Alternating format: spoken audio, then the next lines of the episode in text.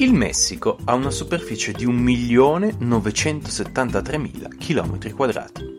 Eppure ci sono solo due strade ad attraversarlo. Una è liscia, inespressiva, avvolto da un'oscurità che permette a chi la percorre di arrivare alla meta indisturbato, non visto, posizionandosi proprio alle spalle dei pochi che hanno sfacchinato come cani per giungere alla fine di quell'altra via più impervia, montagnosa, ammantata di una luce accecante che ti impone di chiudere gli occhi e andare a tentoni per tagliare il traguardo. Ma di farlo con il solo aiuto delle tue gambe, che diavolo. Kike Camarena e Felix Gallardo sarebbero stati chiarissimamente destinati a un percorso piuttosto che all'altro, se non fosse che il fato ha deciso di giocarsi le loro esistenze ai dadi tra una tequila e l'altra, invertendole e di fatto scrivendo la storia, oltre che una splendida serie tv.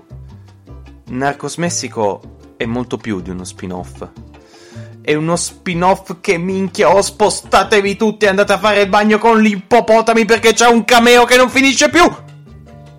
Scherzo.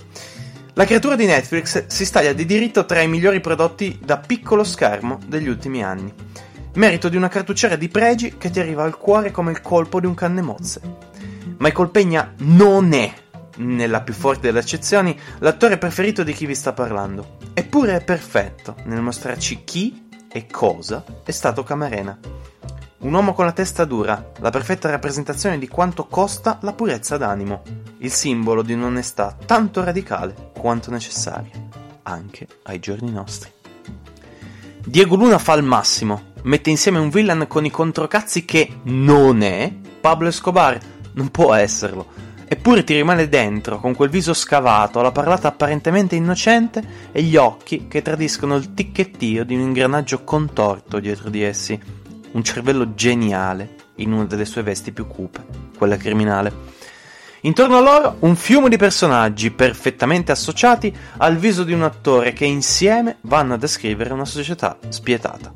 Inumidita dal sudore di chi si spezza la schiena nei campi di Maria, come quello storico messo in piedi da Gaiardo, e di sangue, anch'esso omaggio di Felix. La folle e distorcente storia d'amore tra Sofia e Raffaele. Un incastro perfetto, in tutti i sensi.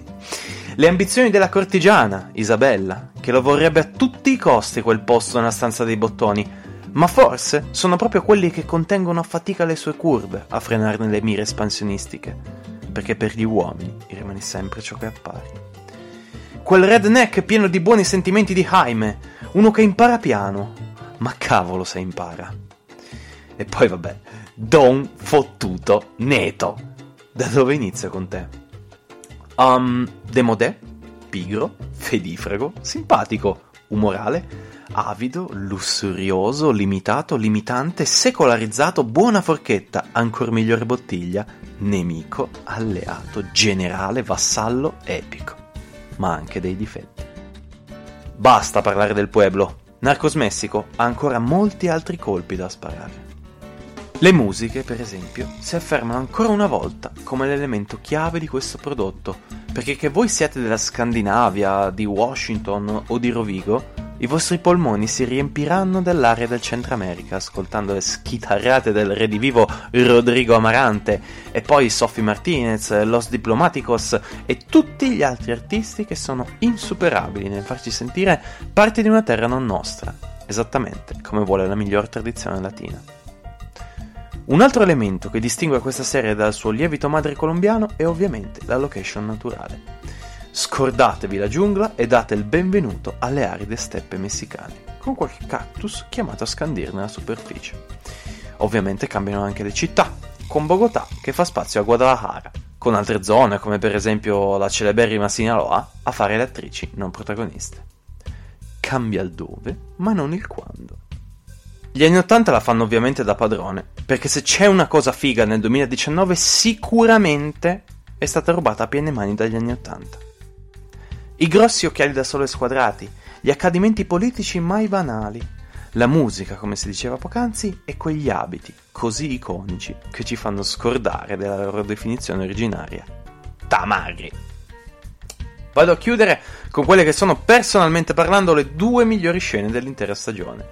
La prima è ovviamente il dialogo tra Felix e Kiki. L'uno davanti all'altro, il silenzio come unico testimone. Il narcotrafficante è elegante, orgoglioso, compiaciuto della propria situazione di benessere e convinto di avere in mano un poker d'assi. Il poliziotto è ridotto ai minimi termini, consapevole ormai del proprio destino. Il corpo tumefatto è il simbolo del suo abbattimento e la disperazione per un momento lo pervade. Ma in realtà ha una scala reale tra quel che resta delle sue dita. Sì, perché non bisogna fare caso a quello che si dicono, ma a cosa comunicano. Kiki implora, in principio, non per se stesso, ma per la sua famiglia, cosa che non fa altro che far abbassare la guardia all'avversario, convinto oltremodo della propria superiorità e di colpo inerme davanti alla perfetta predizione di Camarena, il quale gli descrive perfettamente le motivazioni del suo futuro crollo, lasciandolo muto. 92 minuti di fantoziani applausi per Kiki. Il crollo di un narcotrafficante per la verità lo si era visto qualche minuto prima, nella scena della cattura di Donneto, semplicemente sublime.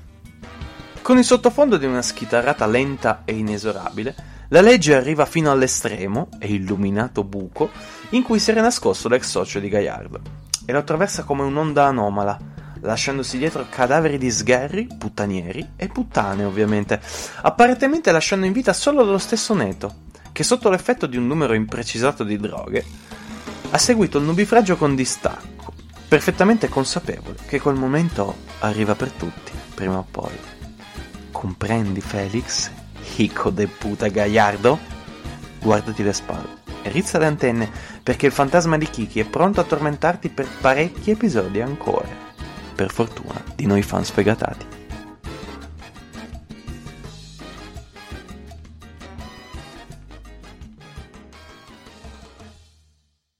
Bonus track. Sì, noi di Screen Tellers abbiamo anche le bonus track. Volendo poi fare delle considerazioni generali, un po' così, diciamo, alzando le mani dal manubrio, si può dire che tra Narcos e Narcos Messico c'è sicuramente una linea di continuità e si vede che fanno parte dello stesso franchise. Narcos Messico ha, a mio avviso, delle note marziali che Narcos non aveva. Uh, la prima edizione diciamo che aveva dalla sua un villain decisamente più convincente e anche degli eroi, chiamiamoli così, decisamente più convincenti. Tuttavia, insomma, rimane un grandissimo prodotto. Uh, il franchise Narcos funziona e come questo stile un po' documentaristico e un po' poliziesco è veramente super. E insomma, non vediamo l'ora che su Netflix arrivi la seconda stagione. Malparido!